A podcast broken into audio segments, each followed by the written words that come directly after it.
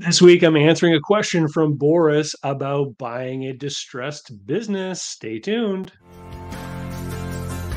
I'm David C. Barnett, and you're tuned in to Small Business and Deal Making, the podcast, YouTube channel, and blog where I talk about buying, selling, financing, and managing small and medium sized businesses while controlling risk. So, if you're looking to take control of your future through buying a business one day, or if you already own a business and you're looking to grow or exit, you've come to the right place. I talk about interesting things, I talk to interesting people, and I answer your questions every week right here. So be sure to hit like and be sure to hit subscribe, and let's get to it. Hey everyone, it's David Barnett. I want to read a question that Boris left. Um, and he asks, and, and so he was watching a video that I had made quite a while ago called Good Deals on Distressed Businesses, Buying Distressed Businesses, and How to Buy a Small Business. Um, and Boris asks, please, can you do another one about buying a business that is distressed and is having huge debts? How can the deal be done? Is it doable? Great question, Boris.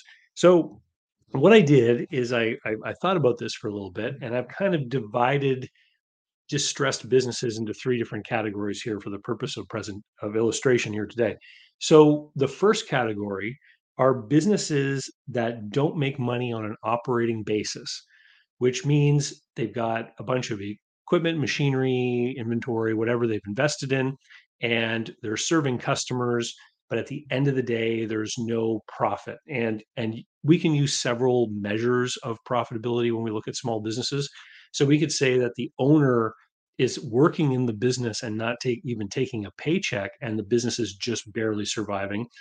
Uh, and that would be one person's definition of you know not making money on an operating basis. My definition of not making money on an operating basis is if you can't also pull out a salary for yourself as the owner operator working full time for what that management position would normally be paid if you're working for someone else. So I, I kind of hold small businesses to a bit of a higher standard. Now, for that kind of business, I made a video uh, a couple months ago called What If It's Worth the Equipment? Which dives more deeply into that video. Maybe we'll put a link floating here on the screen. So that's if it's not making money on an operating basis. Now, what if it is making money on an operating basis? So we're making a profit in the business, we're able to take a salary. There is a profit over and above the salary of the of the owner. Uh, we'll call that EBITDA, earnings before taxes, interest, depreciation, and amortization. Um, and but here's the question is EBITDA is literally earnings before interest, interest, finance charges, right? So what if it's making money on an operating basis, but um, there's too much debt? So let's say that the business has an operating, uh, or sorry, an enterprise value of half a million dollars. This is what the cash flow would be worth, but there's debts of seven hundred thousand dollars, right? So what do you do? Uh, if the thing's only worth 500 but there's debts of 700 the the answer is if that business is going to be sold either the current owner if they're able to service those debts they either have to fix the business and grow the cash flow to make it worth more than what is owed so they can sell it. Believe me they probably tried that right? So there's some other issue that's preventing them from doing that. Or if you're going to buy that business you have to make sure that none of those debts somehow find their way over to you. I mean, assuming some of those debts may be part of your acquisition strategy, right? So so that is totally an option. But you don't want to take over $700,000 worth of debt for a business that's worth half a million. That wouldn't make sense for you. So what's going to happen to some of that debt if you're able to negotiate an agreement with that seller to buy that business? Someone somewhere is going to have to take a loss. And that would be either a lender writing down the amount of debt that they have, uh, agreeing to accept less for the business to be sold, or um, you know the the seller is going to have to sell you the assets of the business. You're going to have to make sure that there's no liens or claims of some of those creditors that are going to follow those assets. So you certainly want to make sure you have good uh, legal advice in uh, in doing that transaction to make sure that any uh, liens like UCC filings in the states or any uh, PPSA registered liens in Canada, for example, have been removed in the in the sale of those assets. And so sometimes in that kind of arrangement, the creditor may be a party to the negotiation.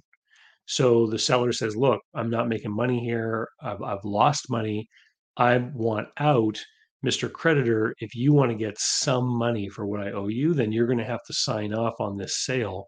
And I described that in a video that I made back in 2020, where I interviewed a gentleman named Kenny Butler. Um, and it's called uh, Remove Burdensome Debt When Buying a Business. And we'll put a link to that one here. So someone's going to have to take a bath.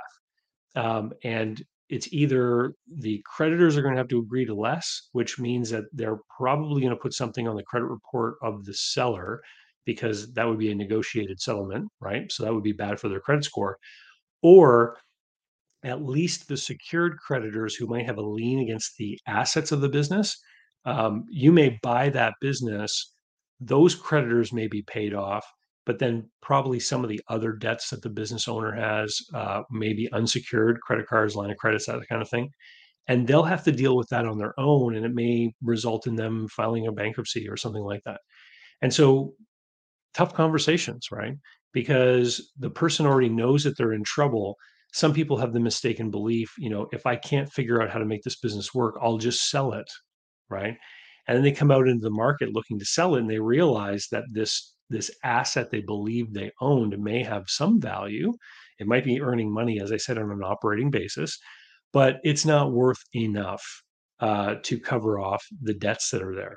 And you know, buying a business like this, of course, uh, in the world of small business, you'd be doing this as an asset purchase. Um, this these kinds of transactions do get done in the in the world of big business, where somebody buys equity, which technically has a negative value, uh, and then they try to work through and change the business in an effort to to have it resurface, you know, phoenix, you know, re, regrowing out of its ashes uh, to try to be profitable. But the success rate of the, you know, I, I was once on the website of uh, a professional organization for turnaround people, uh, and they're very proud of their success rate, which is something like one in six businesses are successfully turned around. Just, just to give you an idea, like it's it's tough to do this kind of thing. So that would be the second category of distressed, that there's simply more debt than the business is worth. Now, there's a third category of distressed businesses, and this is where the business's enterprise value, let's say again, maybe it's worth half a million dollars, they have debts that are less than that, but the debts are structured improperly so that the payments required to service the debts are more than the cash that is available out of the business. So in this case, we've got a business that is able to make money. The owner is able to draw a salary. There is an EBITDA level of profit beyond that, but the EBITDA is not enough to service the debts. And so they're continuously running out of cash and they're, and, you know, They've they probably have had to seek short-term credit solutions to try to put band-aids on their immediate problems.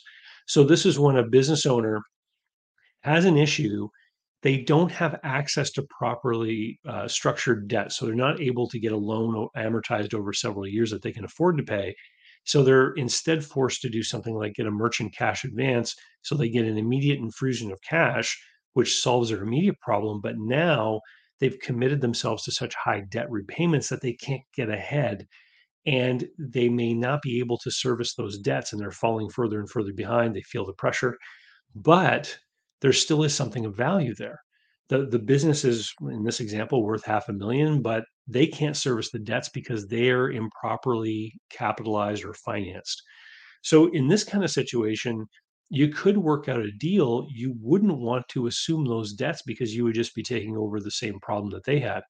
But if you could, you know, take a business that had, for example, these short-term loans, leases, merchant cash advances that that were all at very high cost, or maybe the the seller has a lot of debts financed on a credit card at 20 or 24% interest, for example, and you went and bought this business with a traditional bank loan or an SBA loan if you're in the United States, and amortized it over seven or 10 years, right? You would take the same amount of debt, push it over a long period of time, and you would more than comfortably be able to make those payments from the cash flow of the business. This is the sweet spot of distressed businesses. If you can find one like this, there are ample opportunities to figure out how you can do a deal the seller can end up selling for enough money to clear out their debts and they can walk away from it. Um, and often it's businesses end up in a situation like this because the sellers just aren't good managers. So why couldn't they get access to the same kind of debt solution that you have? Well, they don't manage their money properly. They don't pay their bills on time. Maybe personally they missed credit card payments, so their credit score is lower. There's all kinds of reasons why they weren't able to do the deal the way you could.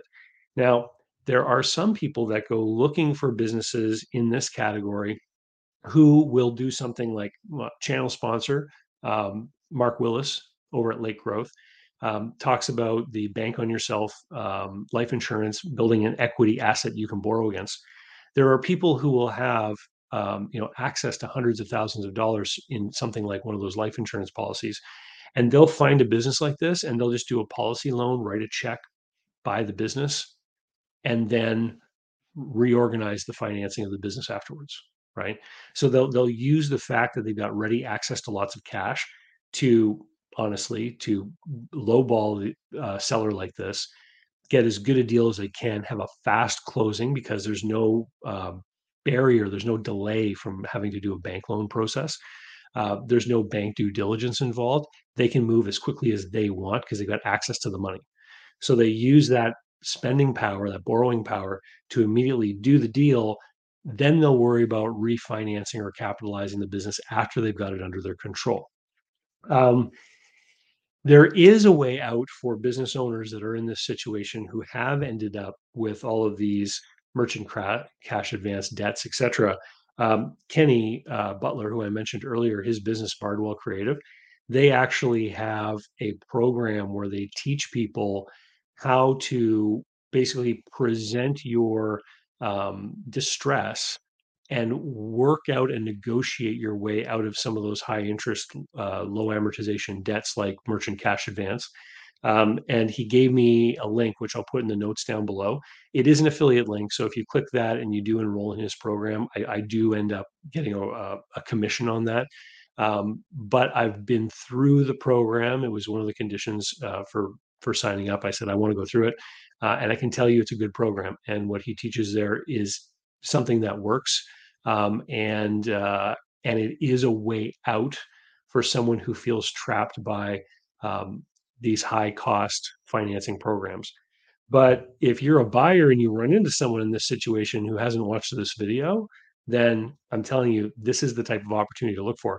And and I've had personal friends who have found deals like this where an owner's got a good profitable business. Maybe there's a few tweaks that need to be worked out like in the case of a restaurant maybe they're not doing proper portion control they they're not pricing properly they don't understand how to you know make sure that they're achieving the gross margin that they think they are so there's a few tweaks and problems but the biggest part of the problem is short-term high cost financing that is starving the business of cash and so if you can find that kind of scenario then there's definitely a way to make it work uh, and to come out uh, on top with a good offer that's going to help that seller get out of their tough spot uh, and get you into a profitable business. Uh, hopefully, that you're going to manage better than what the seller has. And with that, um, we'll say see you later. If uh, if you're interested in learning about how to buy a business, then uh, head over to businessbuyeradvantage.com.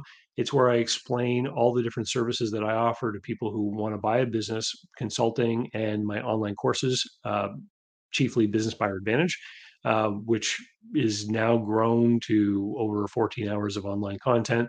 Uh, hundreds of students have gone through there. Uh, almost 100% uh, level of complete satisfaction amongst the students. I know that you'll enjoy it. I take people through the whole process from start to finish, and then there have been bonus modules added over the class, course of the last few years too that add on that.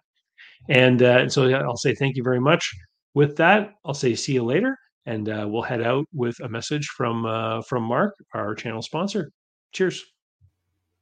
Special thanks go to today's video sponsor, Mark Willis of Lake Growth Financial. Mark helps people better manage their personal wealth and business finances through the Bank on Yourself insurance strategy.